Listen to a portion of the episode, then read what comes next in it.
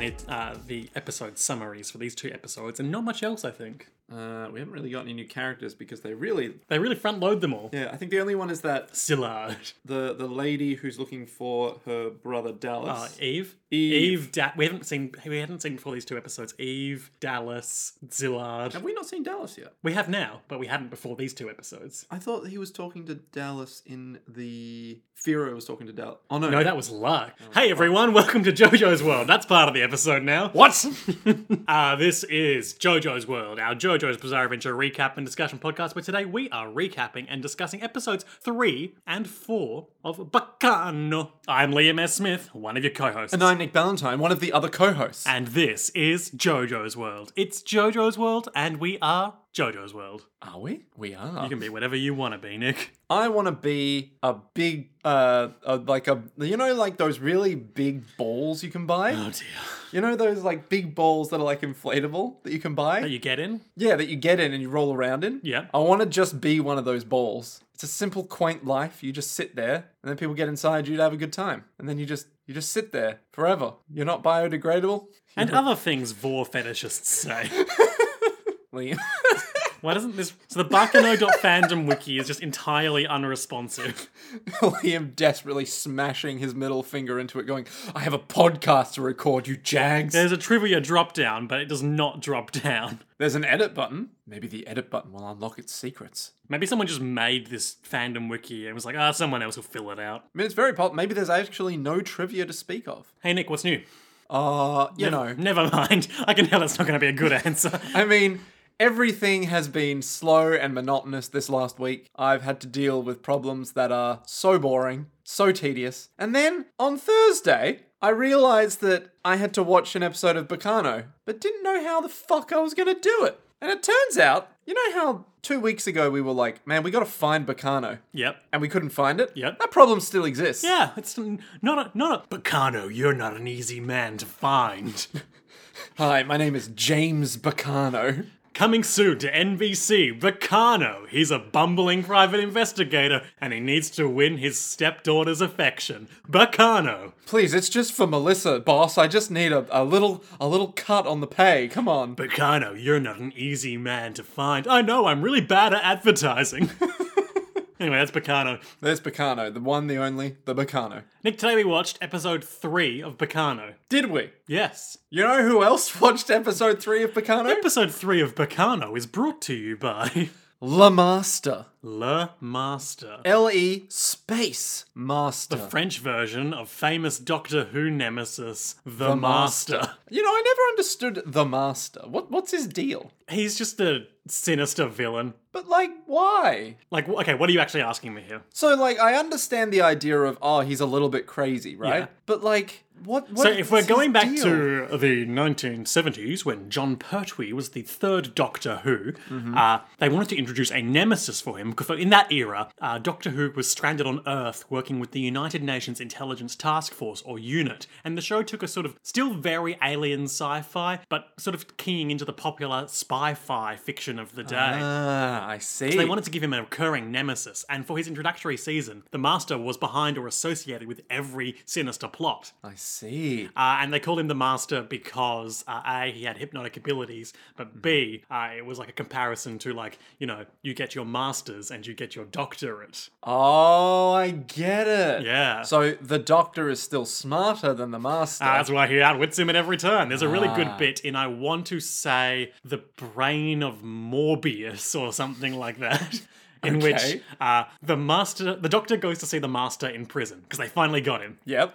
And if the doctor walks in and is like, hey, the master, I know you've taken over this prison with your hypnotic abilities. And the master's like, oh no, I haven't. And then they talk for a bit. And he's like, guess what, doctor? I've taken over this prison with my hypnotic abilities. And he's like, I know, I just said that. And then they do this thing where they sword fight, but they're also eating each other's sandwiches. Uh Are you sure it's not just finishing each other's sentences? No, they're finishing each other's sandwiches, literally in this case.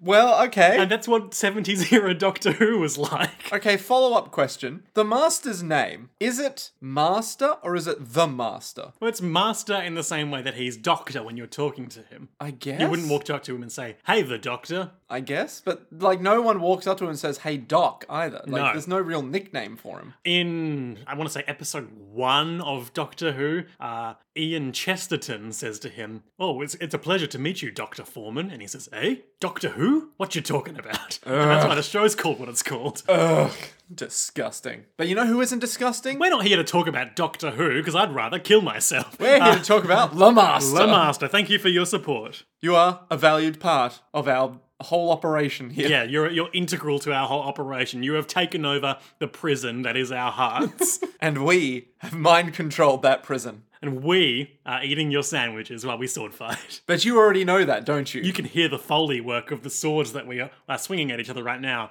Cling, cling, cling, cling, cling. That's what swords sound like. Beautiful. Today we watched episode three of Bacano and episode four, but for now episode three. Randy and Pezzo are busy getting ready for the party. In 1933, Eve Genoard searches for her missing brother Dallas. In 1930, an immortality elixir is lost by its alchemist owner. In 1931, the train is doubly hijacked. I thought it was triply hijacked, but hey, what do I know? I mean, There was a third attempt, Yeah, but he backed down. he was like, okay. That's a good bit. We'll get to that. Yeah. So, Nick, what did you think of this episode first and foremost? I was confused. Okay, what was, it was- um, confusing?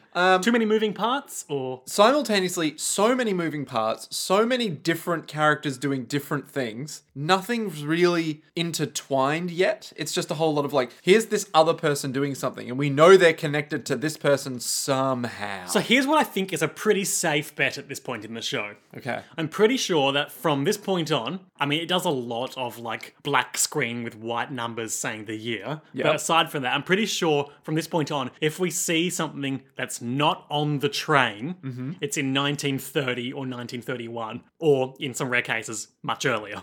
Okay. But if it's not on the train, it's probably before the train at this stage. Okay. What year was the train? Like 1931. Okay. Yes. That makes Because some if you sense. recall, uh, the vice director and Carol, first became aware of immortality in November 1931 when they first started investigating these incidents. Hmm. So it seems fair that the in- the the events of the flying pussyfoot hijack uh, would be the instigating factor there.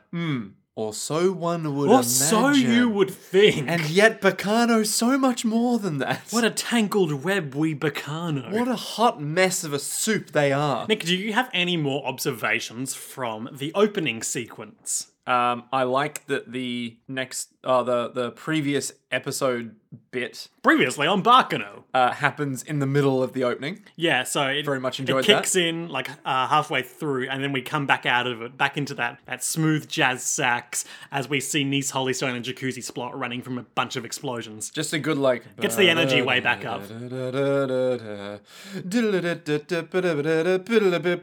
then you just got people on the top saying, you "What if just- immortality is immortality?" Were you just doing Battle Tendency? Have I subconsciously turned the Barkano theme into? Ba-da-ba-ba-da-ba-ba-ba. okay, I mean, it's very possible. are there any more characters from the opening that you're a bit confused about? Okay, I know Ennis now. We all know Ennis. We all love Ennis. Everyone loves Ennis. What isn't there to love about Ennis? Isaac and Maria are going to see Ennis. Yep. Firo is waiting with Ennis to meet Isaac and Maria. Uh, Shan is not Shane, Ennis. I think it's Shane. We talked about Shane, this last time. Shan, one of the two. But She's also, not I was Ennis. paying attention to the audio today, and the Japanese audio does definitely say, like, Shane. Ooh, what if she's Francais? Shanae. Well, uh, And also, we talk, we we called her uh, Shane Laforette last time, which I was kicking myself at because, of course, if they're French, it's most likely Laforet. Oh. Whoops. yep, so so we got Shanae. Shane. Shan- Yeah, she hasn't really done or said anything yet. Yeah, she's just sort of looked at people and then walked away. She's there with the leader of the um, The Huey cult. yeah, uh, who I'm the leader of which I'm pretty sure we learnt this week is named Mr. Goose. Which is It's 1931. Oh my God. You're a horrible goose on a train. honk honk, motherfuckers. Let's take this motherfucker. we learnt a bit more about Lua Klein this these two episodes. I don't know if we learned more. I mean, she spoke a bit. She did speak, yes. We learnt a bit about her relationship with Lad Russo. Wait, yes, no, you're right. Yes, no, I'm thinking of a different episode. Yes, you're correct. We did learn more about her. And in Isaac episode and three. Maria are just still doing whatever it is they do. Jacuzzi splot, nowhere to be seen. Nowhere to be seen. Before we get into, yeah, he wasn't didn't really do much. No, for a man with such scarring on his face, he doesn't do anything. We basically just in these two episodes we're talking about today, pretty much all we saw of Jacuzzi was that thing we saw last week when he bumps into Lad as he's coming out of the cabin. How very interesting that that should be the child who bumps into Lad Russo. Oh my god. So, I shared this with you before we started watching today, but I checked out the Barkano dub a little, and I'm, I'm very delighted to report that it has strong JoJo dub energy in the um in the the vast array of Pan American accents being put on display. We watched the scene of uh, Isaac and Maria, and simultaneously the young conductor telling the ghost story of the rail tracer. and just So we heard the voices of um, Isaac, Maria, uh, Jacuzzi Mm-hmm. Jacuzzi. Splot, Yep. the, The young scre- conductor, and the old conductor. and the scream of nice slash niece. niece. D- Not in any accent, but a nice little scream Um, anyway. so I love the young conductors, like full on Mayor Quimby, uh, JFK, Chicago ac- or Boston accent. Boston, yep. Yep. Uh, he's very much like if you park the car, the rail tracer will make you disappear. oh, jeez, what does that do, buddy? and then jacuzzi oh sweet jacuzzi he's um he's got a chicago accent i think i'm not an expert on american accents but i think that's what that was but it's also if you put it in a blender with um morty from rick and morty Uh, okay. rail tracer The rail tracer's gonna make the train disappear rick God, it's just right in my ears. That's him. that's, jacuzzi definitely him. the man we all love the most pathetic universal being in the universe. What a guy. but apparently he has kind of a hardcore backstory we learned this week D- well, no, I think he just has it's been vaguely alluded to Yeah, it just sounds like he's pulling a Vash where he's been mistaken for. Well, I think he and niece and their friends who are not in the opening, so we don't remember their names. uh, they're s- part of some. I think they're part of some sort of like anarchist group or something. Maybe? That's the impression I'm getting. They run away from an explosion in the intro, so Yeah. maybe that implies that they're Well, blowing and stuff niece is up. Hmm, covered in burn scars too. True. And one of them is wearing a bandana. I don't think that's one of them. I think she's. Some, wait, are we talking about the same bandana? Yeah. The mysterious green bandana girl. Yeah. Yeah, I think she's not with them. Who the fuck is She's she? a free agent. oh my god. Okay, we kick off this episode. It's episode 3. episode 1932. Randy and Petso are getting ready for the party. That's the name of this episode. is this? Yeah, we talked about this last time. Oh my god. Eve Genoard sits on a dock that is being dredged. Uh, the the port is being dredged for for detritus, um, jetsam, I suppose. What are these words? Do you mean uh debris? Jetsam, What what is jetsam? cargo that sinks, as opposed to flotsam, which is cargo overboard that floats. oh. Flotsam and jetsam. Wow, is that actually what it is? Yeah, that's two n- kinds of neopets. Today I learned a thing about Neopets and marine technology. So she's on the dock, and her old butler is like, "Miss, it's not good for your health to be out on the dock in this cold." But I must find my brother. and the yeah they're dredging. Nick, what what do you think has happened to Dallas Genoard? I'll give you a hint. There's a clue in the opening. Uh, uh, he might he might have drowned, possibly. but at the same time, for all I know, Dallas is actually just immortal. I don't know, Oh, what right? an interesting theory you've espoused there, Nick. Oh. Let's see if it bears out. So either he's drowned, or maybe he's gone missing. He's definitely gone missing. No one knows where he is. It's true. Literally, no one knows where the fuck he is. But like, I don't know. I don't know if he's just decided I'm gonna fake my own death. I'm gonna die. I'm gonna. Who knows? I'm gonna hijack a train. I'm gonna hijack a train, throw it into the river. I'm gonna dye my hair blonde and start calling myself lad. I'm, I'm gonna dye my hair blonde, put on a top hat, and call myself Isaac. Gustave Saint Germain. I'm gonna call myself Cheslov, Cheslaw. and I'm gonna try to weasel my way into this I'm gonna family. start moisturising and uh, act like a real kid. Hello, mother. It is me, Cheslov. Hello, I am a child. Uh, son, why are you so tall suddenly? Mother, question not my bearing. So it's 1931, and we are at the offices of the Daily Days, which is, of course, the newspaper that Carol, and Gustave Saint Germain, the vice president, work for. Fucking Saint Germain. What a good coincidence, Oh right? my god, amazing. I really hope, really hope this is just a, a theme running through the Joker's World podcast from here on out. There's But always a Saint Germain. listeners, tweet at us with your favorite anime Saint Germains. It's like all the tweets are just these are literally the only two that have a Saint Germain. I in also them." would not be surprised by that. But that would be insane. Oh, so it's the Daily Days. It's 1931. Couple of mobsters come in. hey, we're looking for information about Dallas Gianard. Hello, M- Genoard.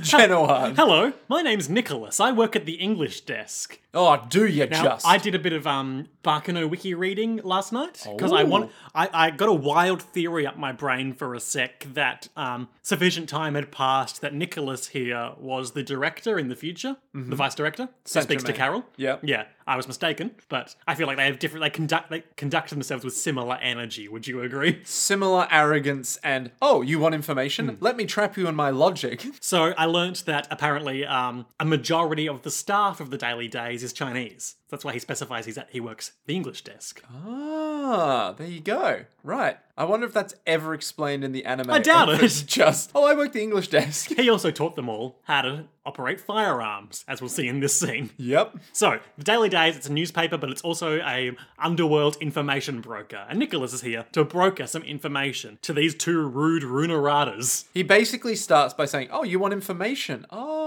Oh, you must work for Gustavo Runerata, huh? And two of them are like, "Excuse me, you said what now? How do you know this?" Oh, I know these things because I work for an information shop. Uh huh. Well, you better give Uh, us some sorry, if this information. was the Derby, be like, hey, I, w- I know these things because I work for the information shop, huh? Go and have a pastrami sandwich. We'll swap some information. Hey, I'm walking here. What I love is that as soon as you started doing the accent, you strained very difficult. Like your eyes are just like, "I can pull this off." Look, Nick, I'm not. I'm not. It's well established. I'm not an accent guy. Yeah. However, I do know that when you're doing any sort of voice work, you've got to follow through with the body. But how is like closing your eyes more? It's the New Yorker expression. You Is know? it? Yeah, it's cold out here. I don't want to look anyone in the eyes. I'm Oh. hardened by my life here in Brooklyn, Brooklyn, New York. Nah, that makes sense now. Yeah. I just thought you were like, ah, I can do this. I work for the Daily Day. Oh gosh, I'm melting. Do you know Dallas Genoard? Yes, the second son of the famous Genoard family, Dallas. He's a real piece of shit. We're gonna hear that a lot in the Describe- next few episodes. Yeah, he describes him as a notorious juvenile delinquent whose whereabouts are currently unknown. The Runeradas want to know where he is because if you recall last episode, um, that like shitty angry mob guy killed Dallas's father and brother and got a tip from someone claiming to be Dallas that they knew he did it. Hmm. So now they want to kill Dallas. Yes. Yes. That was the the boss man who was sitting in his chair being Yeah, all like, and and um, unamused. Hmm. Gustavo. No, yeah, it was Gustavo. Yeah. Yep. I remember now. Yes, it's all coming back to me. Barkano. Barkerner, what a tangled web we weave. Yeah. A tangled web, much like the web of railroads that crisscross this great nation. Big, beautiful train. Man, you could really say it's a big train or a BT. Um, Nick, I'm very excited to share that. very good, very good. Thank you. I'm very excited to share. Um, of course, I'm a long-standing fan of the Dragon Friends Australian D and D podcast, uh, and the sort of associated web of comedians and performers who go on that or yeah. are friends with the people. Mm-hmm. Just to name a few, we got um, that guy who went to clown college. Tom Walker, We got that guy who uh, his whole shtick is that he worked for SBS for a while. Michael Hing. Michael Hing. His whole stick that he says sociopath. yep. Uh, we got the Tim Curry wannabe. Tim Curry wannabe. You know what's her face? Um, I can't remember her name, but that one. And I'm then we got, really drawing a blank on this one. And then we got um that other guy. who- Anyway, so Yeah. um, Dave Dungeon Dave Harmon has recently started Twitch streaming. Yep. I'm very excited to report that at the end of his um, stream sessions, usually around 11 p.m. Um, E AE, AEST, AEST, E Australian Eastern Standard Time, Yeah. the time of Sydney and or Melbourne. he does what he calls a guest lecture on the Andrew Lloyd Webber train musical, Starlight Express, Is this after every stream? like once a week. Okay, all right. Tell me more. Uh, he talk. He usually highlights one song or one particular batch of characters. I mean, it's a cat style musical, I think. So you know, Okay. the character comes on and sings a song about them, then becomes much less relevant. Yep. Uh, It's basically a character-driven exposition. So Starlight, drama. yeah, Starlight Express is cats, but about trains, and also all the performers are on roller skates. I'm just a CB1 model of train. Da-da-da-da-da-da-da. I drive myself with a coal-based. There's also a engine. race element to the show. And sorry, sorry, I should re. well, actually, Ooh.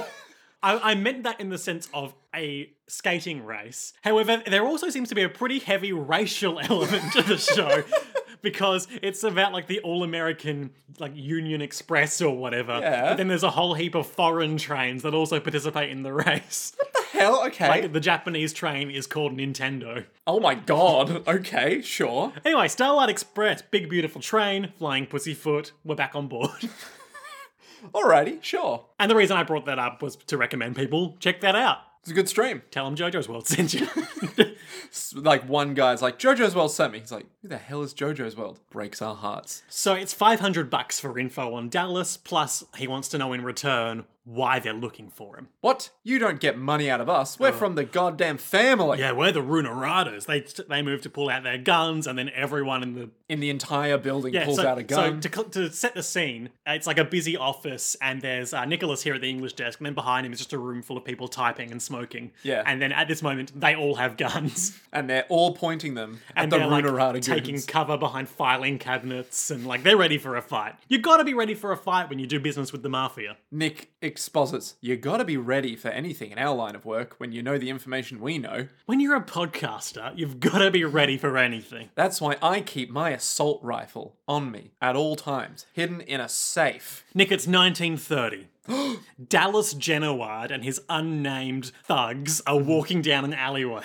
Wait, that's Dallas? Yeah, it's Dallas. This whole Did you not time? pick up that that was Dallas? No. That's kind of the whole thing of this these few scenes, Nick. Oh, okay. So he's like a street tough, essentially. Yep. He wears like a red blazer. You can see the suspenders there uh, under it. Yeah, kind of a plain white shirt And he just basically seems to spend all his time strutting down alleyways and getting into fights. with his buddies. Yeah. So someone flicks out a cigarette and it hits Dallas in his sh- shirt, and he's like, "Hey, asshole! The hell you want from me? Oh, don't pick a fight with me. I'm part of the Runarada family. Pff, the Runarada family. I'm Dallas Genoward. Punch in face. And then he just beats him to a pulp, pretty much. Yep. But he gets stopped by a conveniently showing up Luck Gandil, and Luck, Gandil? who of course is the one who spoke to Firo in the poetry shop and then Yep. got shot up. Yep. And Luck is like, hey, this is Gandor turf. Don't be name dropping the uh, Runaradas around here. And then, like, that, that guy limps away. And he's all like, I'll never do it again. You'll never And- see him again. Uh, he's He says to uh, Dallas, hey, maybe don't be a big asshole on our turf. And he's like, whatever, I'm a big asshole.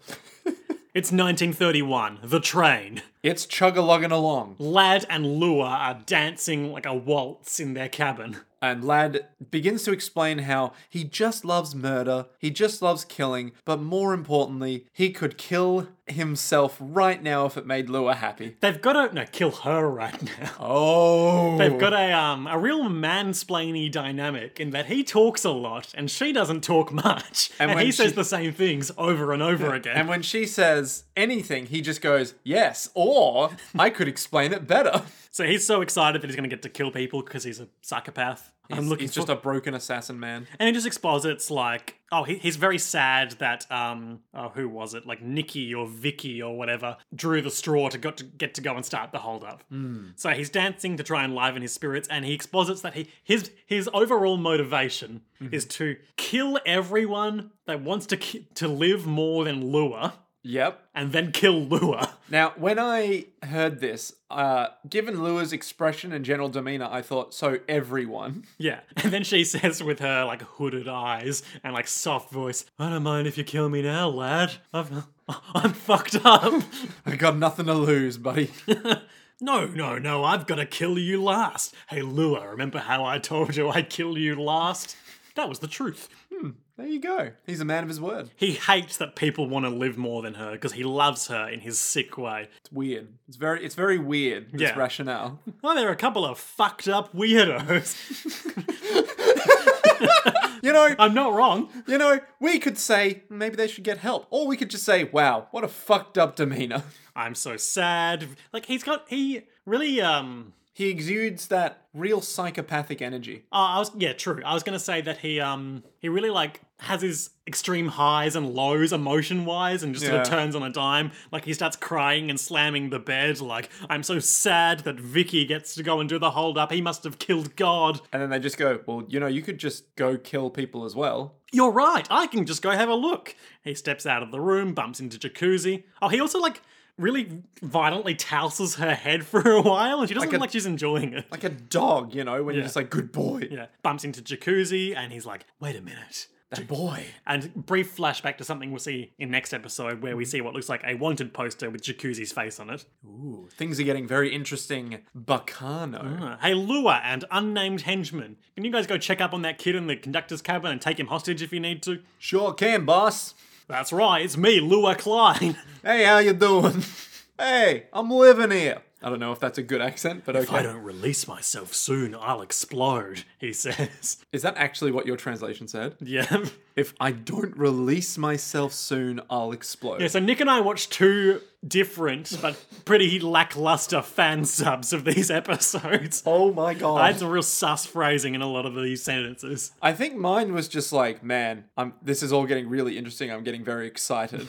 but like, what? Meanwhile, uh, like in 1930, Randy and Petzo are getting ready for the party. Hey, question. Who are Randy and Petzo again? They're just two like thugs who work for the same crime family that Firo, this very night, is having his induction as one of the uh, the executives of. That makes more sense. So they're just hanging out in an alleyway, and one of them, they're just two like mooks. Yeah. One of them, they're hanging out in an alleyway, two mooks, inadvertently setting into motion a chain of events that is going to drive this 1930 plot. It will change the series of the world's immortality forever. Yeah, it's going to see a precipitous uprising in the number of immortal people in the world. Suddenly, the immortals come. They go. It's like Evangelion, but with more life and less death. So one of them Mm-hmm. has a trick where he douses his um, His leather glove. kerosene Mm-hmm. and then lights it on fire. And he's like, hey, I'm fine. And he puts it on the wall. Hey, I'm fine here. Hey, I'm fine here. That's amazing, Randy.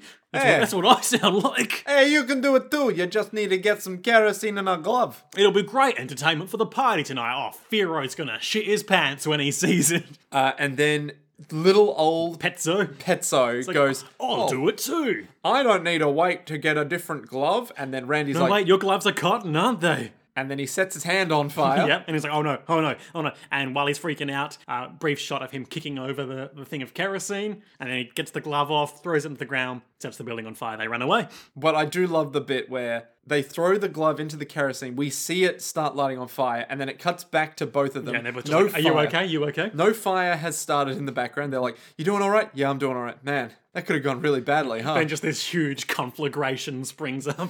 They both turn around. Oh, let's get out of here. Okay. Meanwhile, in an underground Laboratory. torture lab. Oh yeah, true. Because It's got a real saw vibe to it. it very much does. A man It's- he's got a um, he's got a rat tied to uh, like a wooden plank, spread eagled, like it's like he dis- dissect it, mm-hmm. and he hits it with a hammer. slams it down onto him. And then, like we saw with Firo and Luck previously, the blood begins to suck back into the rat. And then he goes, At last, I've done At it. last, my work is complete. Master Quates will be so pleased. Oh no, the whole building's on fire. Uh, so it turns out that fire was definitely just his place. Yep. And he tries to grab uh, like a big box of bottles Mm-hmm. of this elixir, presumably. But it's too heavy for him. So he can only grab two, and he puts them in a smaller thing. And he's going to carry them with him. Yeah, And it's filled with, like, you know, that, that hay stuff. yeah, like sand or whatever. Yeah. just stuff to stop them jumping around. Yeah. Um, and he goes out a back entrance in this underground place. Yeah, that's fine. Okay. All right. I don't know many bases. Mm. Meanwhile, Okay. Yep. Eve Genoward, her uh, maid, and her butler have come to the Daily Days. oh, it's a, it's a journalism shop, a newspaper. That's what that's called. Oh, yeah. It's that place you buy journalism. Yeah. Yeah. oh, if you're rich enough, certainly. Ah, Whoa. topical. Oh. Fucking woke. We might be able to trust them to a certain extent then.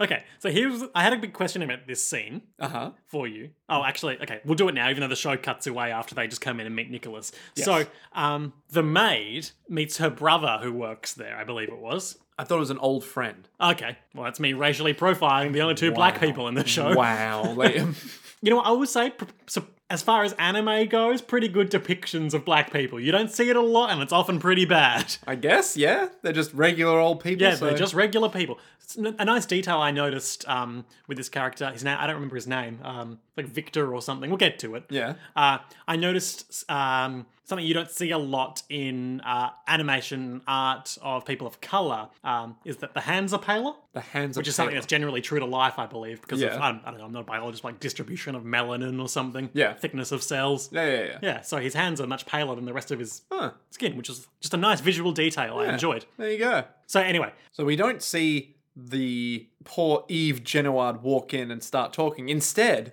Okay, yeah, we cut to the hat shop where Firo and Miser are buying Firo's new mafia boss fedora or trilby. Hmm. Wow, what an amazing hat shop. Oh, yes, for generations the hats of the executives in our family have been chosen here. Oh, here's a green one. Oh, yeah, that'll do.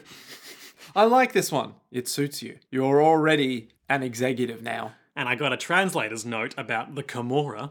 Oh, As, and it's pretty much just what we discussed last time. The Camorra is a mafia like criminal organization or secret society in the region of Campania and the city of Naples in Italy. Ah, Pretty much exactly what we said last time. Yep. Probably from the same Wikipedia page. so, and as they're going out, they bump into Isaac and Maria on their way in. Cleverly disguised as upper class citizens of Yep. the highest degree. Watch where you walk, they both say. Yep. In very preposterous accents. And we'll see their half of that scene next time. Ah. Um, but that means that we know that whatever happens over the next year, Mm-hmm.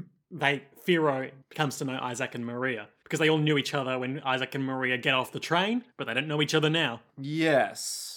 Yes. Unless they already do know each other and it's a cunning ruse. Ah, they couldn't see through that clever disguise. Exactly.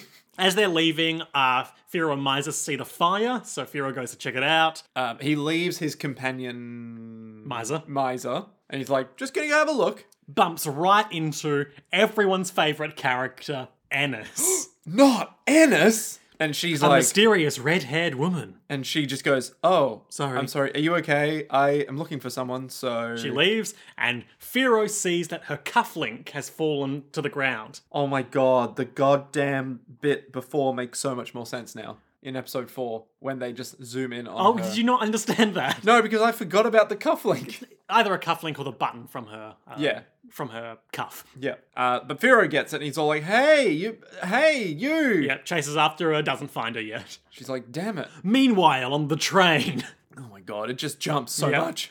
time and space, Jacuzzi bumps into his two gang members. They're like Keith and. No, Keith is one of the gandos. Uh, I don't know, they just got two like really generic names. Yep.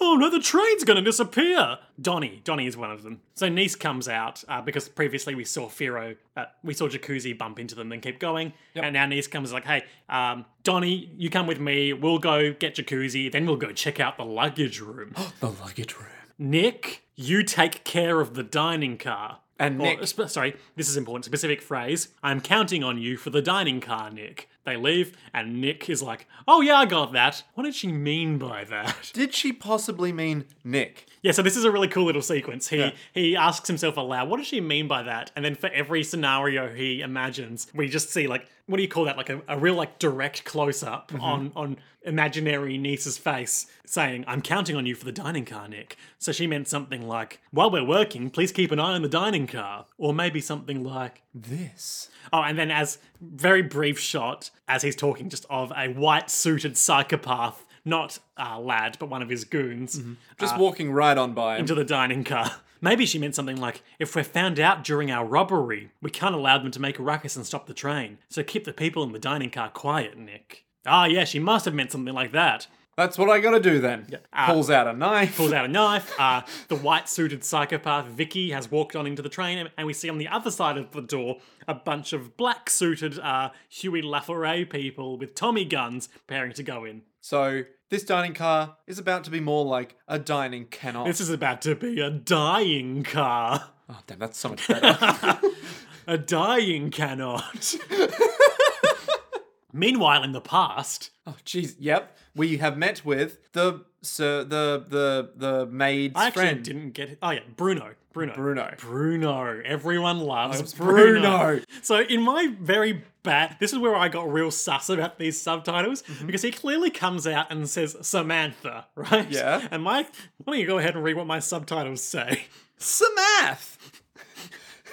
Samantha. It's a classic African American name. Yeah. So Bruno and Samath. the fuck? The fuck Like, is a how could you Samath? get that so wrong? He says Samantha. yeah. You see the subtitles officially are Samantha, and yet you still mess it up with Samath. Samath. What? He couldn't put two and two together with that, Samath. Terrible. Terrible. When the moon hits your eye like a big pizza pie, that's, That's some Samath. math.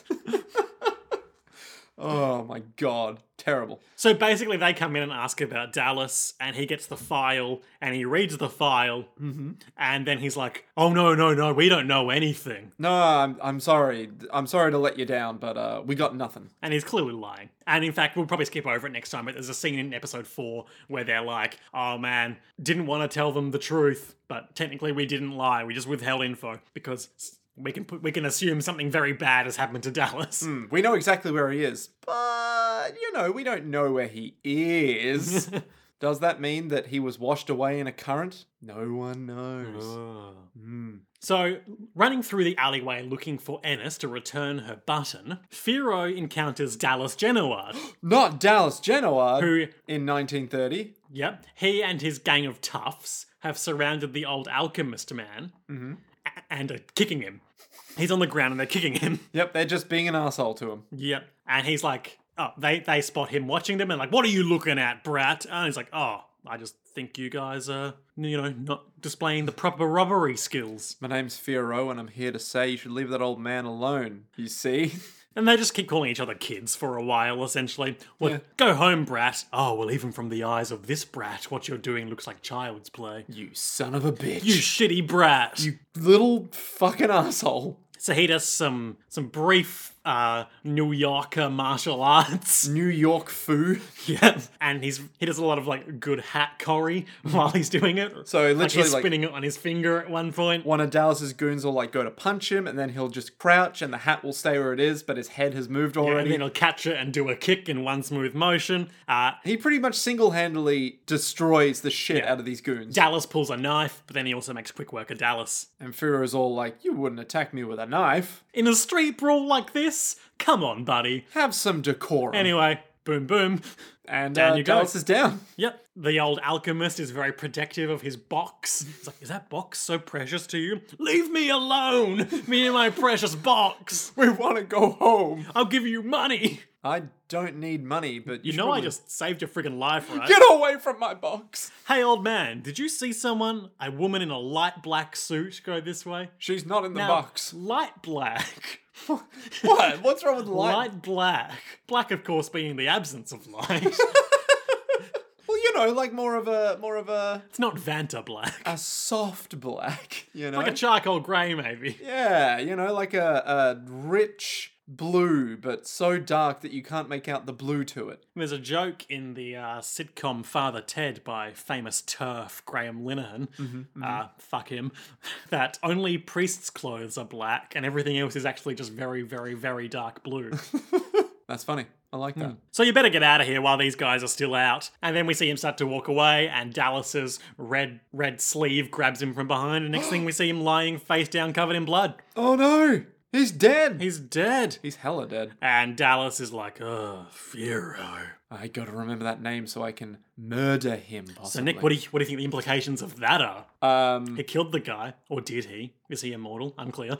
well, very clear by the end of the episode, but, uh, you know, he he's murdered an old man. And what of the box? Wait, is the box not there? I don't see it. Where's the box? Where's the precious box? Well, he had it when Dallas killed him. Oh no! What has Dallas done this time? Oh, that Dallas Genoard always getting into scrapes. God damn it, Dallas. Meanwhile, Vicky, the white suited psychopath, is eyeing down the dining cart, and Isaac and Maria are still doing their bullshit. They're just like, it's great here, isn't it? There's a mysterious woman in green with a bandana. Um, she's looking out the window Uh, longingly. Vicky looks at her and does like a pow motion with his finger. you know, the finger guns, 9 Not millimeter. being subtle at all. yeah, because he's about to have real guns. And I really like this little sequence. Uh, so, in the middle of the cabin, and then on either side of it, all three people who are about to do a hold up all say some variant of, like, all right, let's do this. Uh, so, basically, all at the same time, Vicky pulls out his guns he's got two revolvers. and he points them down both sides of the carriage. Yeah. And he goes, All right, nobody move. Yep. Meanwhile, no, he, te- he tells everyone to raise both hands. Oh, sorry. All right, raise both your hands, everyone, so I can see what you got. Simultaneously, the Tommy gunned Ha- Huey LaFerre cultists burst in and say, All of you, get down on the ground. And then, double meanwhile, Nick steps in with a knife and says, All right, Right, nobody, nobody move. move. Everyone's confused, except for Isaac and Maria, who are expertly down on the ground, perfectly still with their hands in the air. And they literally are like, hang on, it was get down on the ground, raise your hands, and what was the other thing? Oh, uh, nobody move. Of course. And they just- and they just Become very still. Oh, rock solid. They're good kids. Ah, good old old humor. And I like how Nick is just like, Okay, I've got a knife. I'm clearly outgunned here. And just like, Sorry, closes the door. Man, this is so relatable, especially since his name is Nick. Hmm. Yeah. Yeah, we've all been there. Have you ever held up a train carriage with a knife and then said, actually, you know what? And your name Just- is Nick. And your name is Nick. Yeah, I've been there. Yeah. But then at the end of this episode, Old man blood. He's already dead. he's already m- immortal. the blood's coming back into him. And Shane is, no, sorry, Ennis is behind him. And he's like, you. And she's like, Mr. Barnes. And double, double meanwhile, on the train at the end of the episode, Jacuzzi Splot bursts into the conductor's cabin and sees what appears to be two grisly bodies. They're both dead. Young conductor covered in blood, Old conductor. like missing an arm. Missing an arm? Like he was really donked up. I don't have a photo of it here, but he was in a, like, he was fucked up. Oh, okay. That's not great. Not great. And then Jacuzzi's like, the rail tracer. no. What, who does my bad impression of Jacuzzi sound like? Um, who, who speaks like that? Um, What? Hang on. Are you trying to identify what your bad impression? yeah, it sounds reminds like? me of someone. Oh, that's gonna The bother me. rail tracer. The rail tracer. Who speaks like that? Howdy. Nah, okay. Elvis Presley? I don't know, look, guys. lis- Guys, tell me who that is. Episode four. What's the title of episode four? Is it Lad Russo loves slaughtering people and talking? Close enough. Lad Russo enjoys talking a lot and killing a lot. Hey. In 1931, Lad Russo likes to talk, mostly about slaughtering. In 1932, Eve begins searching for Dallas. Feel like that happened last episode. In 1930, Slil- Slizzard. Okay, so What? Hang on. uh, IMDb has clearly written his name as Slizzard here, Uh, it's Slizard. but I feel like the opening it's S Z I L E D. Zelard? Let's double check this. We have the opening right here. But I also have Googs. Hi, welcome to Goog's World. It's actually a very serious show now. We verify all the facts that we need to when we need Yeah, it's Zil. It's Zillard. to. Okay, it's Zilard, Zillard. S Z I L A R D. Zillard Huaitis. and the uh, Barkano fandom's uh, spelling out of the uh, Japanese phonetic pronunciation is Sarada Koetsu, so Silad Quates. Zillard Quates. There you go. And now you go. you know the rest of the story. What a time to be alive. You didn't finish the. oh, yeah. yeah, come on. I never finished the damn thing that I'm doing. Zillard Quates. Searches for his missing elixir. Ah, his missing elixir. Yeah. Awfully presumptuous given that he's just the He manager. doesn't have it. Okay, it's 1931. The train. Lad Russo hears gunfire from the dining car. It's like, wow, Vicky's really getting at it. Wait a minute, that's Tommy gunfire. Oh, I'm so excited, almost to a sexual degree. I feel both aroused and satisfied with how this is going. So interesting, so interesting. He bumps into Nick, who's running past him, like, oh man, this really got out of hand, niece.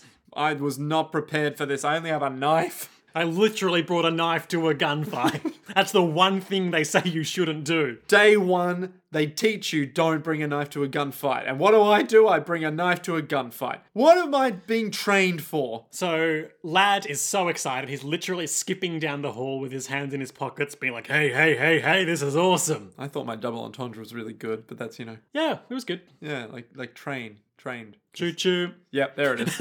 Meanwhile, 10 hours ago, In Chicago, the most despicable city. we learn that Isaac and Maria robbed the Russo crime family Ah. because. Lad Russo is Yeah, part of the Russo because fam. Lad's uncle, I don't know if that was a awkward translation and like a one of those like Japanese honorifics like uh, or terms of uh, address like uh, Gigi or Oji-san. Yeah. Uh, but his uncle, as he says, mm-hmm. like how you just say that, it literally means grandpa, but you would call an old man that, you know? Yeah. Yeah. Anyway, doesn't matter. Is it uncle or is it like, hey, you're part of the family, Yeah. uncle? Is it uncle or is it? Family member. And then there's that third level of abstraction of our bad translation. you know what's really annoying about this? If I say uncle and I say, or family member, it's difficult to get across. Or is it uncle like uncle from Jackie Chan Adventures? Damn it, there's so many questions. As if it isn't bad enough that our money's been stolen, you expect me to believe that uh, that two robbers dressed as Babe Ruth and Ty Cobb did it? and we get a brief flash of Yeah, we saw that. of Isaac slamming into someone. Yeah, their and great grand slam. then- yep. That's impossible. Well, we asked the person. It doesn't look like he's lying. That's ridiculous. I'm the head of the Russo family. And on, Well- on top of that, you're telling me that Sidalis, Xylard. Sidalis screwed up too. Yes, you see, at the edge of the factory grounds. Well, he doesn't really look like a human anymore. Sedalis. What? That punk with the sword tattoo did it? Wanted poster for Jacuzzi's plot. Slams it down on the desk. Dead or alive, his fingers are covering the amount of money, but it is at least a thousand dollars. At least ten thousand, I'd even warrant. I think it was 5,000, wasn't it? don't know. Place of birth, Chicago, Illinois. He's from Jacuzzi's Chicago. plot. Race, Italian. He's Italian? I mean, you can tell from the name, can't you? Liam, this may surprise you, but were I to meet someone named Jacuzzi Splot, my first thought would not be, oh, that's an Italian name. Jacuzzi. It would be, what the ever living fuck kind of name is Jacuzzi Splot? Then I'd be open to the interpretation of Oh, you wouldn't get hung up on the sword face tattoo for a while? No, that's that's less weird to me than the fact his name is Jacuzzi Splot. Unless that's not his real name. Okay, so they punished um they punished Sidalis for getting robbed by Jacuzzi. Right, I see. We don't know or care who Sidalis is, listeners, so don't worry about that. So Dallas is just a guy. Just some guy apparently. Jacuzzi robbed. Great. Let's put the heat on each and every couple in the city. Little does he realize that that wouldn't work because of Isaac and Maria's train robbery gambit. And they're very good disguises. But uh, Lad Russo jokers on into the room like, "Oh, don't do it. Let me do it. I'm such a psychopath." He literally struts in, hips swaying side to side. Mm-hmm. and then just kill these two goons. Chokes one to death when he took while talking about how much he loves choking people, and then just cuts the other's throat. All the while, the uncle is just there in that, like, oh, This fuck. fucking guy. Here we go again. Every time this guy comes, I'm gonna get my office dry cleaned. Hand on forehead lightly, just being like, I have to put up with this shit every time. And this is how we know th-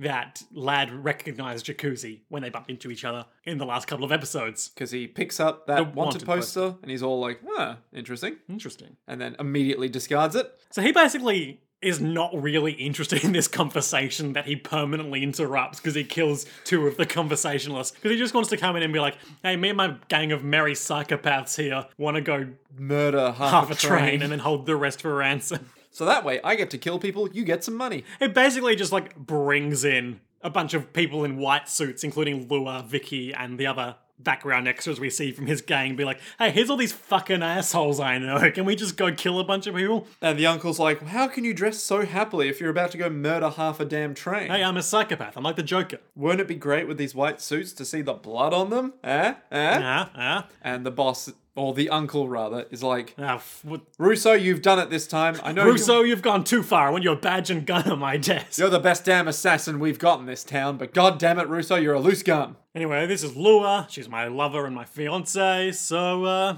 great. She's really quiet, but it helps me relax. It really brings the tension down a bit, you know? So the old man is like, oh, I don't.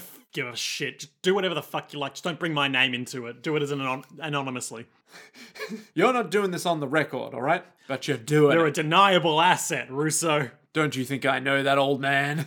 Uh, so then he pulls out a shotgun and he's like, hey, whatever, I, I kill people for pleasure. And you know who I really like to kill, old man? People who think they're safe. Like you, old man. Well, this entire time, he didn't need to say like you, and he's just like, you know who I really like to kill? People that feel safe. Points going closer at Uncle. Yeah, people that literally, feel like, comfortable. Points Butting it going up closer. against his face. Hey, people that feel really secure. Points gun even closer The, to old, face. Mm-hmm. the, the, the crime boss, whose face is still covered in blood from the, slo- the throat slitting that just occurred right in front of him, uh-huh. is pretty understandably perturbed by this. and then after all of this, Lad pulls the trigger, the gun's not loaded. oh, you didn't think I'd actually kill I you wouldn't Uncle. kill you. I might be a monster, but even I understand that I have a debt to you for looking after me for so many years. Come on now. Come on. Come on. Come on, you really think that I, Lad Russo, would kill you? The guy in the four thousand dollar suit is gonna kill you. Come on! And then he leaves. I'm gonna go kill a bunch of people on a train, wear a white suit. That'd be cool, won't it? It'll be a good time. Meanwhile, in the dining cart,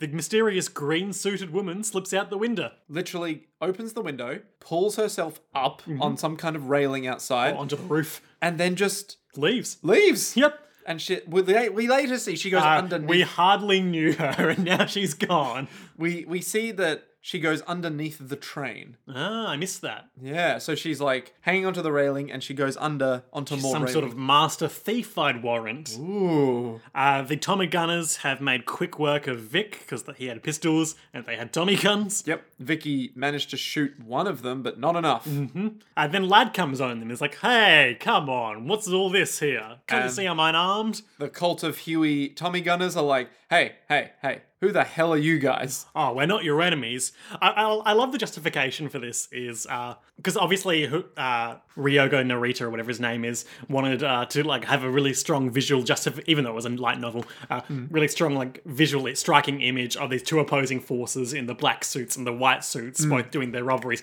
And I love the justification for the Lafaray people is like they disguise themselves as an orchestra, and also black suits are common. Yeah. And then the justification for Lad's team is they're just a bunch of fucking freaks who want who want to get blood all over their white clothes. They want to see their handiwork, whereas the other ones don't. Yeah. Yeah. So Ridiculous. Lad just keeps talking and walking forward, and when he gets close enough, he kicks the Tommy gun so it goes up over the guy's shoulder, and then in one smooth motion gr- grabs that guy's hand and presses down on the trigger so that while the gun is upside down over his shoulder, that guy shoots all his allies in the room. ah, all one of them. Yeah, there's One or two. There's only one. Okay. Yeah. And then he disarms the guy and he keeps talking like, Haha, you think you could be our enemies? The mafia guys, they usually said things like, You won't get away with this, but I did.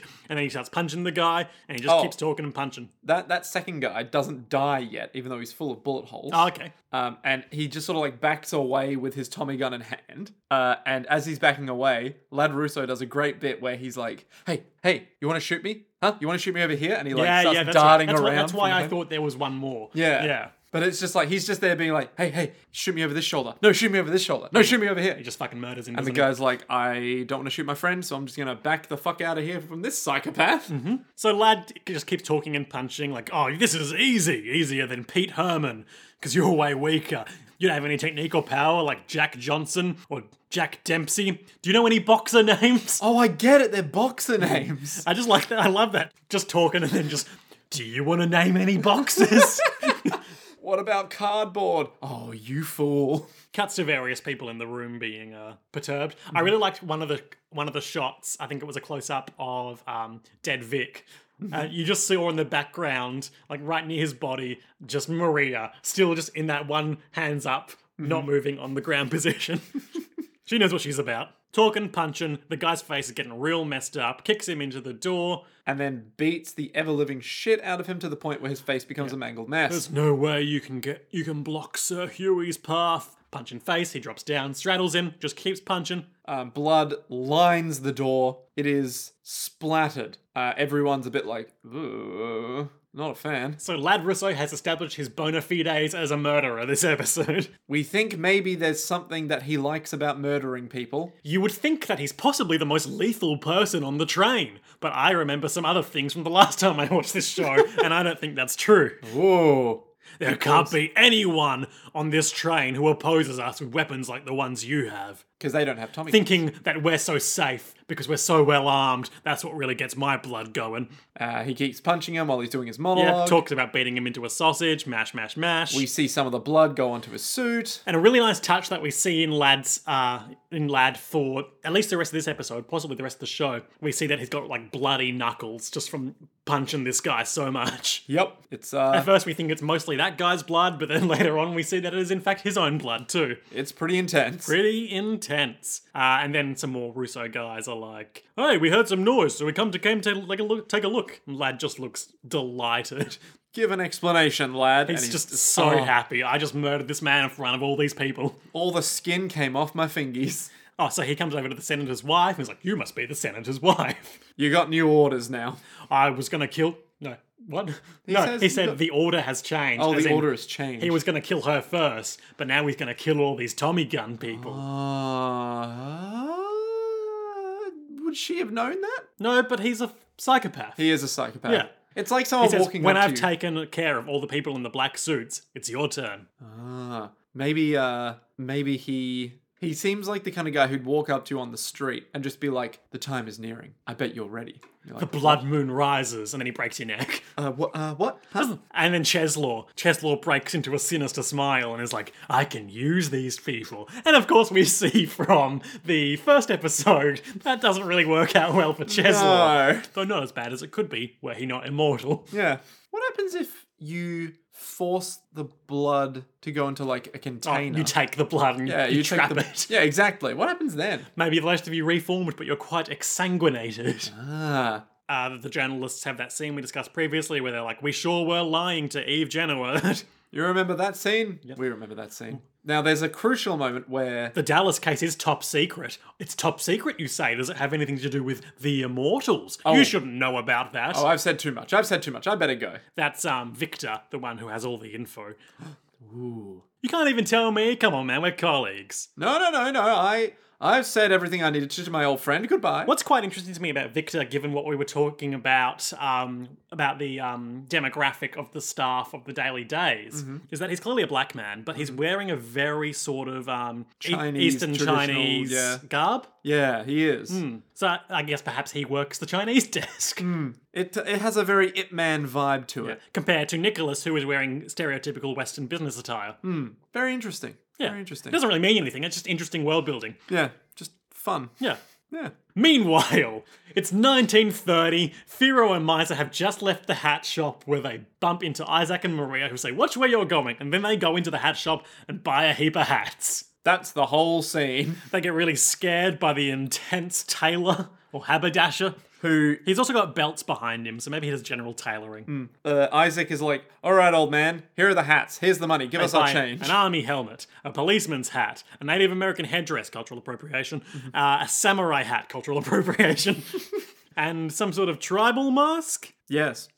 Yes. Cultural appropriation. And they get really scared of him, but they give him a big heap of money and they run outside and like, wow, that man was really scary. they try to do the subtle, all right, you know, if you were to report us to the police, it would go real bad for you. And then he just stares them down. Doesn't say anything this whole scene other than, here's your change. And they're like, oh, yeah, our change. I forgot. And about they that." run outside and they're puffing and panting because they're so scared of this old man. Oh, my God, he was so intense. That he was. Oh, we've been robbing together for about a year now, haven't we, Maria? I guess so. We've been to 87 different places. Yes. Has there ever been a time I've exposed you to danger? Oh, only about 87 times. Ah, hasn't even been a hundred times. oh, wow. Let's dance in the middle of the street. so they do. and they talk about how they're going to be so rich they're going to retire to Miami after one last job, which is quite interesting because we know that doesn't happen because they spend the next year in California trying to mine gold. do what? No, I thought this happened after they were like, all right, we're So, done mining gold. Uh-huh. Timeline.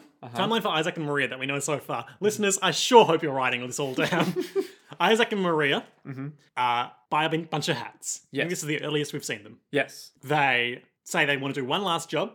Things happen. don't know what, but things are going to happen where they meet Firo and Ennis. Uh-huh. Then they're going to go to California and mine for a year. No, they're I gonna- thought- they're going to get a letter from Ennis. Yeah. Come back to see Ennis along the way, rob Chicago and get on the train. I thought they'd already robbed Chi- No, No. because they were going to see Ennis. Right. And they don't know Ennis yet because Ennis is just about to hit them with a car and they don't recognize her. Right. Do they act- do they go back to mine after what? I'm so confused. It doesn't matter. It's So, all right. Events of 1930 will happen in which I am sure Firo and Luck will become immortal, among others potentially. Ooh. Then California. Mm-hmm. California leads into train. Yeah. And everyone at the end of the train knows Isaac and Maria, knows Firo, knows Ennis. Okay. Okay. I thought that they did all the mining and then they went back to California. No, the after mining the is in California. Oh god. I'm so confused. California gold rush, even though it's 1930. Yeah. Okay, whatever. Whatever. I get it. I think. Okay. I don't, but that's okay. Do you want me to clear anything up? Do you have any more questions? no. Like, I'm genuinely willing to indulge No, you. no, no, on no, this. no, because I think I think I get the timeline. Okay. But it's just such a, a barkano, isn't it? But I think that Isaac and Maria timeline is like key to understand putting all these events Establishing together, 'cause literally everything They, they else. are clearly going to be involved in off the train events, Mm-hmm. pre-train, Yep. and then also they're on the train. Yes. Yes. So they're kind of the thread that will fo- will follow through this. Maybe I'll rewatch some episodes and be like, yeah, when maybe. did this happen? So yeah, just dot points. New York, buying Uh-huh. hats. huh. Events of New York we haven't seen yet. Yep. Go to California mine. Uh huh. Rob Chicago. Rob the Russos in Chicago specifically. Yep. Get on train. Uh huh. End of episode one. They get off the train. Everyone knows each other. Okay. And they're all friends. Yeah. But how are they friends if they don't Ennis know each is other? there, Hmm. but Zillard seems conspicuously absent. Oh. Well, haven't you done well? So, yes, they spend a lot of time twirling in the streets and then they get hit by a car that Ennis is driving Zillard in. Um, they dramatically fall to the ground. and they spend a lot of time in the rearview mirror being like, come back and fight us! Ennis is all like, I didn't really hit them all that fast. Shall I just keep driving, sir? Yes. All right then. And then they just drive off. Meanwhile, on the train, the Laforet people are like, uh, who are those white suited people? Oh, this is such a trial. What do you think, Shane? Shane. Yeah, Shane. Oh, Sean. Shanae. Look, Nick, we did the pronunciation of this last episode. I'm never gonna admit that her name is Shane. Never. It's We're- gotta be Sean, right? What if it's something in between? So interesting line of dialog Uh-huh. as Shane leaves the cabin. Sil- She just silently leaves when I ask her a question. Mm-hmm. Mr. Goose says she pulls through when he when she has to. Besides, she'll only live until tomorrow anyway. Ooh. They're gonna betray her. Does she have some sort of blood curse? Is she secretly an old lady who has a deep heart condition? No one knows. What if it's a metaphorical live until tomorrow, where like her will to live is gonna Uh, Yeah. die tomorrow, She she has to rescue her father Huey or or she'll just be like, "Well, that's it." Yeah. Meanwhile, in Zillard's car, he just exposits about how he doesn't understand youngsters these days, and like ever since that, ever since that bad business with Miser, I can't understand anyone younger than me. So that's another connection. Zillard and Miser know each other. Yep. So that's He says something about miser 200 years ago. Okay, so I've got I've got direct quotes. Here we go. Through mangled translation here. I already couldn't understand youngsters' thoughts from 200 years ago, but ever since Miser lost his sentence, I lost my sorry, lost his senses. I lost my faith in those younger than me. Right. And then Ennis says, from your point of view, the entire world is younger. Well, from my perspective, the Jedi are even So what do, what do we think that that means, Nick? Well, he's obviously So he- immortal. Yep, he knows Miser. He knows Miser. He might know Firo, possibly. It's not clear at this stage. He knows know- Ennis. We know my everyone loves Ennis. we know Miser knows Cheslaw. Yep. because that's who he's waiting to meet on the train. Yep. Cheslaw is immortal. Zillard is immortal. Yep. Is Miser immortal? Carol, help me. Why did Carol think the story started so early when all these other things are happening? Ugh. Yeah, I'm fully on. Um, I think I fully think Carol was off the mark, and Isaac and Maria are the protagonists we should have followed. Oh yes. Oh yes. Meanwhile, um, Lad and Co have the exact same conversation the black suited people had, just Lad saying and like, Co. "Who are the white suited people? Ah, who gives a shit? Let's go kill them. Go kill however many you want. Then meet back here. And all of them are like, hey, because they all like killing people. Yep, I'll go tell Lua. Let's uh, meet back here. Hooray! Meanwhile, Zillard and Ennis go to a secret underground lab or meeting room where he has to like tap his cane a distinct number of times to Light up a light and then turn the light off. it's the signal so that the guy who's working the trapdoor will open it. Don't you open that trapdoor. Don't you open that trapdoor. Well, Master Quates, it's been a while. Oh, it's only been 20 years. You couldn't call that a while, could you? Oh, I'm so immortal. Oh, I'm so sinister. I've lost touch with regular humans. oh, because he's immortal. Yeah. Oh, I get it. Where are Barnes and Stegan? Stagen? Stagen? Stag, stag, stag I don't know. Mr. Barnes is in the distillation room. That's the place that burnt down. Mr. Stagen passed away a, a year ago. That's a, an irrelevant character. Okay, so two ki- two interesting lines of dialogue here. One, um, Zillard says, "I couldn't give you failed, incomplete products, eternal souls." So the failed incomplete products are the people in the room, Seems that way. and they want immortality. Makes sense. Interesting. Stegan was too old, so it can't be helped. Second key line of dialogue: If only he had lived for another year, he would have been here today. Now, everyone, pull out your rulers. Nick and I both like, just, basically just looked at each other and said, "You know, when you're right, you're right. you can't deny if he had lived a year on from when he died, he would be a year older than when he died. that would be today. An impressive line of logic. And if he if he had lived that year, he would be here. If I had moved a meter from where I am now, a meter away from where I am, That's that would where be you a- would be today. exactly. there, but for the grace of God, go you. I'm, I'm very keen just to watch this translation now, just to see how many more sentences like that we get. Yeah. You don't think that we're the bad guys? No, no, no. We're the bad guys. we finally f- succeeded in creating a finished product, a complete cure-all elixir. Ooh, what Ooh, does that Barnes has it. Ennis, go get Barnes. can do? And Ennis, Yes. If he's touched it, kill him. Okey and dokey. if he's failed to store it correctly and it stopped working, kill him. Okie dokie. Can do. I- I'm Ennis. And then she starts running off. yep, we see the start of the robbery um, or the encounter that Mr. Barnes has with Dallas, beating him up in the alleyway. You're the ones who tripped me. Well, you said, leave scum to us. Isn't that a bit provocative? um, he. Mr. Barnes says it was my bad, and that's like I'm sure that's a fine translation, but I feel like the translator's not really capturing the voice of the character because an Hmm. old man like that would say something. Surely it's something more like it, it was my fault. Not that was my bad. My bad. Sorry, sorry. Yeah. Casual mistake. Of course, I could be oh, way off the mark here. I don't speak Japanese. He could be speaking, saying that in Japanese in a very informal tone. Hmm. Maybe he's saying, "Oh, it was my fucking bad." I'll give you money. Shut up. Is that liquor in those boxes? uh, and Uh, so we see uh, Anna's watching the fire and bumping into Firo from her perspective, close up on her, her missing uh, cuff. yep, Ennis is all like Barnes, and then she runs off, and we hear Firo being all like, "Hey, Yep. hey you, missing cuff." Meanwhile, on the train, Nice is running towards the conductor car where Jacuzzi went, and we see a blood-stained handprint on the window and a mysterious figure lurking outside the train. Like some kind of fucking werewolf. some kind of rail tracer. It's all big and furry. Oh. and that's the end of that episode. oh my god. So, Nick, Yes. highlights and lowlights. Um, my highlight would probably have to be. this is going to sound really dumb, but Zillard. If only he were a year older, he would be here today. Because that entire conversation is just like, okay, he's immortal. Yes, I'm. He's immo- I'm immortal, and you guys want to be immortal. It's not a. he was mortal. It's not a good scene, And but that- god damn, it's good. That mortality aged him mortally. Oh shit. So like just the constant just battering it into your head of like he's immortal. How do we know? Oh, those youngsters 200 years ago. It's like, oh, okay. And then later, oh, I guess 20 years would be a long time if you weren't older than 200. If you weren't immortal, like me. and then later, ah, you know, I've been immortal long enough to know it. It's just like god damn it. This is hilarious. It's getting ridiculous now. My highlight is Lad Russo punching that guy to death. Um, Ooh. Mm-hmm. I like his the energy he brings to it. Uh, he's just like dumb babble. Yep. But I also like the way it's like clearly he's a man who's adept at violence, but it's a sort of more grounded violence than you often see in anime. Like Mm. you know, like the the bloody knuckles, for instance, is not something you would really ever see. Yeah. It really does it's- mash him know- as much as the other guy. Yeah, he's a man who's good at violence, but he's still ultimately just a man. He's unhinged.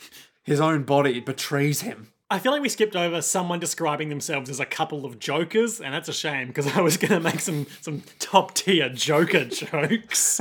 Well, that's the beauty of Joker's trick. the greatest trick the Joker ever pulled was us skipping over that line of dialogue. That was the Joker's trick all along. what's your lo- what's your low light? uh, Whatever happened to Joker's trick? I feel like that's stopped. I thought it did. I thought he stopped. Yeah, but someone else picked it up. Anyway, Um, my low light would probably have to be. You know what? Jacuzzi Splot running into the conductor's thing and then getting nothing in the next episode about it. ah, that cliffhanger's left you wanting more. Not just that. Left you but, wanting like, more and not giving you more. Yeah, because a lot has happened. Yeah, but In poor this young episode. conductor. Yeah. But also, like, you consider Jacuzzi Splot walked in their last episode. We've had an entire episode of events. Yeah, he spent an episode walking towards it, and then he arrived at it, and nothing has happened since. Kind of a slow burn on the jacuzzi plot plot plot Yeah. plot. the Splot plot. yeah. Ah, yes, the Jacuzzi Splot plot plot. And of course, if he gets some sort of large container for holding stew or soup, we can have the jacuzzi splot pot plot. Ah, the classic Jacuzzi Splot pot plot And if he puts some marijuana in that uh, in that pot. container, we can have the jacuzzi splot pot pot plot. Ah, the Jacuzzi. The, the Jacuzzi Splot pot pot plot. Yep, that's what I said. Yeah. Or as I would prefer to call it, the Jacuzzi Splot marijuana pot plot. Sure. Because if we keep saying it over and over again, it'll become second nature to us. And if he turns that big pot into a uh, Vase. sort of no, a sort of heated bath that one can relax in, we will have the jacuzzi splot pot pot jacuzzi Splot. splot plot The Jacuzzi Splot pot pot. jacuzzi, Jacuzzi plot. Okay. Podcasting's fun, isn't But it? what what if he has an artistic edge to it when he's in that hot bath? So it would be the jacuzzi splot pot pot jacuzzi splot plot, you know? This is an art attack. okay, um, my low light. Mm-hmm. Oh, good question. It was a question you asked yourself. Yes, but it's one that I must ask myself, for that is the format of our podcast. Indeed it is. It's why we live. It is our raison d'être. It is our reason to be, snake. Where the fox die now? I just don't really feel engaged in the Eve Genoward plot at all yet. yeah. Like Dallas has gone missing, but I don't like who gives a shit. Who the hell is that? the fact I didn't know that Dallas was that guy Yeah. this whole time illustrates that I'm like, who's Dallas? Why? What? Like on a week to week basis, Like 'cause watching he, the show, you'd just be like, okay, Dallas is gone. Who's he doesn't that? really have any other than Eve who is looking for him. He doesn't really have any sympathetic relationships to any other characters. So I feel like I can't remember if she finds him or not. But like I know what happened to him, but I can't remember if she finds him or not. But I feel like you know Ah. if she finds him, it's going to be like great. Eve found Dallas. Her part in the show is done now. Yeah. Unless She's not related. She hasn't interacted with anyone else other than Nicholas and Victor. what about Bruno rather. Firo? I mean, she hasn't. But but he's got she could, such, but she hasn't. but he's got such protagonist energy. yeah, even though he doesn't really do anything. Yeah. Okay, um, Nick. So Yes. three concurrent train holdups, one of which has morphed into a non-holdup robbery, Uh huh. Nice. immortality experiments, and a stolen elixir. What is going to happen next time on Barkano in the episode entitled The jacuzzi splot pot pot plot jacuzzi splot plot. Plop Plop Plop Plop Plop? Let's just get it all out of the way. Chop, chop, chop, chop, chop. Oh, Ah. jacuzzi splot Oh, God damn it. cries, cowers, and shows his metal. Oh, Oh um, no. one more addendum to my general summary. The rail tracer looms in the background. Yeah, I was just thinking, what if Jacuzzi Splot? So Jacuzzi Splot cries, cowers, and shows his metal. what if Jacuzzi Splot is that monster that we saw on the window? That feels like that contradicts everything we've seen, but, uh, but like, he's got a secret second personality or something. oh, actually, no, it doesn't make any sense because the monster already killed them. Yeah. Unless the monster killed them because it's Jacuzzi's alternate personality. I know, I know this isn't what happened. I'm just, What if there's a third Jacuzzi Splot? oh my god. Um, okay, well, the monster thing. Hmm. The monster thing has obviously murdered the conductor and the conductor. The conductors. Yes, the two conductors. the maestros of the train. the two men whose only job it was to not die while the train's operational because they're the ones who understand how the train works. Poor young conductor. terrible. We'll never hear that beautiful Boston accent again. Um, ooh. So Jacuzzi Splot has. he cries, cowers, and tests his metal. He's going to be like, oh my god, they're dead. Yep. Now oh we, my god. we know that other people are heading to the conductor's car looking for Yes. the jacuzzi. We know Lua Klein and Afaga heading there, but we also know that Niece Nice and, and- Donnie are heading yeah. there. Niece and Donnie are going to get there first. That doesn't make any sense, but okay. Yep. Lua's just her, her blood sugar dropped. She had to take a nap. Exactly. So Niece will show up and be like, Jacuzzi, what the hell's going on? Why The are there- rail tracer, Jacuzzi, there's no such thing as the rail tracer. but these dead bodies. and then they'll hear like a oh in the background. Oh yeah, the the, the telltale howling of the rail tracer. it sounds just like a train whistle. it's me, the rail tracer, tracer. And then they just Rail tracer here. Jesus, the telltale The world could always use more hitmen. My God, he's out there. We gotta kill him. Um. Okay, so he's gonna cry and cower. That doesn't sound like jacuzzi. What if Lua and crew show up first, but then he covers himself in blood? Oh, pretends to be dead. Exactly, exactly. And then uh, he starts crying about how bad things keep following him everywhere because he's actually not that bad of a kid. He just, you know, He fell in with a bad crowd. yep. And now he's like, it just keeps happening to me and I don't know why. Okay. Um, then they'll leave and be all like, oh yeah, kid's dead. Uh, and then lad will be all like, kid's what? No, kid's not dead. Kid's immortal or Kid's dead. something. Why Um, doesn't know about immortals? doesn't he? Surely not. Doesn't he? Why would he? I don't know. The show has been very confusing so far, so there's there's rugs to be pulled, man. I feel like Lad would get so angry at the concept of someone being immortal. Like, I can't kill you.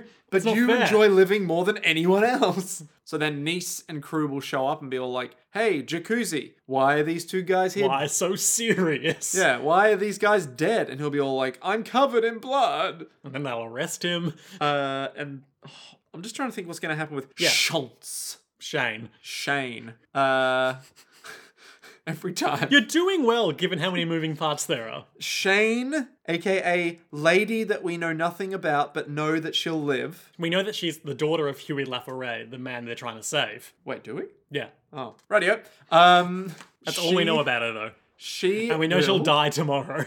Yep, but she won't because we know that she's gonna live. yep. We know that we s- we know that she gets knocked off the train at some point. Yep, and she's just left floating on a luggage thing with a with an instrument case. Uh, she will go and investigate what's going on, and they'll be all like, "There's a madman on the train. He beat down my buddy." Um, Oh, yep. Lad Russo will go consolidate his efforts with the other guys, and then be all like, "Yo, Well, Lad said he was going to go check on Lua. Yeah, so he'll go check on Lua and be all like, "Yo, Lua, how's it going?" And they'll be all like, "Ah, there's some dead guys down there." It's like, "Interesting, dead, eh? Let's go take a look." And what will Cheslaw do? Cheslaw, He thinks he can use Lad for his mysterious purposes. yeah. So clearly he considers Lad some kind of useful idiot. I don't know if useful idiot is the right word so much as useful psychopathic madman. Uh, maybe he wants to have him murder someone. Ah, the senator's wife. Maybe Cheslaw knew something that adults don't? Question mark. I I don't know. I don't know these things. So then maybe he'll just go, oh, I'm gonna have him murder that jacuzzi kid Right. or something.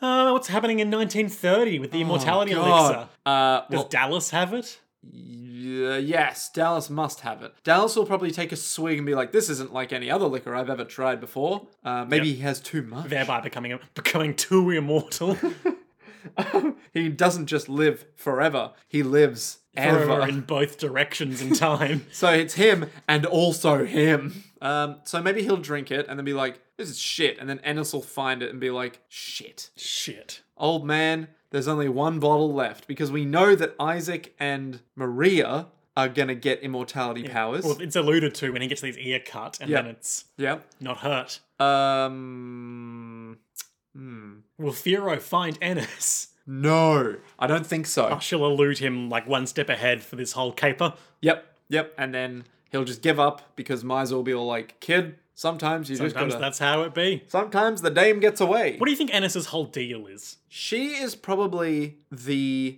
I don't want to say servant to Xylard. Well, she's definitely subordinate to him. yeah, subordinate to him, but also maybe like almost on the same level of oh, I need to get this sort of sorted out kind of thing. Like he's the head honcho, but she is also a Uh, mortal. she's like his fixer. Yeah, she's the one who's making sure that the immortality elixir is going to get done Right. Why is she doing that? because everyone wants to be immortal. And Okay. They've invested a great deal of money into this project and they can't allow it to fail. Now can we? Um, yeah. Great. Okay, that's pretty comprehensive. So many characters. I feel like we're doing a good job of keeping it in order, though. Yes, in order that it is presented in the show. Yeah, but we, we you know, we we circle back and remind people who's what as we need. Yep, except Ennis because everyone already knows who Everyone Ennis is. loves Ennis. that character that's had three scenes and none of them have been particularly telling of who she is yet. Oh man. Yeah. Great. Okay, so we'll see you next time on JoJo's World for more Bacano in what promises to be an episode that highlights the character of Jacuzzi Splot. The most pathetic being in the universe. Everybody loves Jacuzzi. If you've except enjoyed- Jacuzzi. if you've enjoyed this episode or others, consider patreon.com slash JoJo's World. Or consider telling your friends. Both of them really help us. You know what else really helps us? Leave us a rate and review on your podcast service of choice. You know what else really helps us? Drugs. Get us the drugs right now so we can sell them on the black market for mad gains. Anyway, that's been Jacuzzi Splot. I'm Jacuzzi Splot for Jacuzzi Splot. And until next time, Two Jacuzzi beats Splot. and-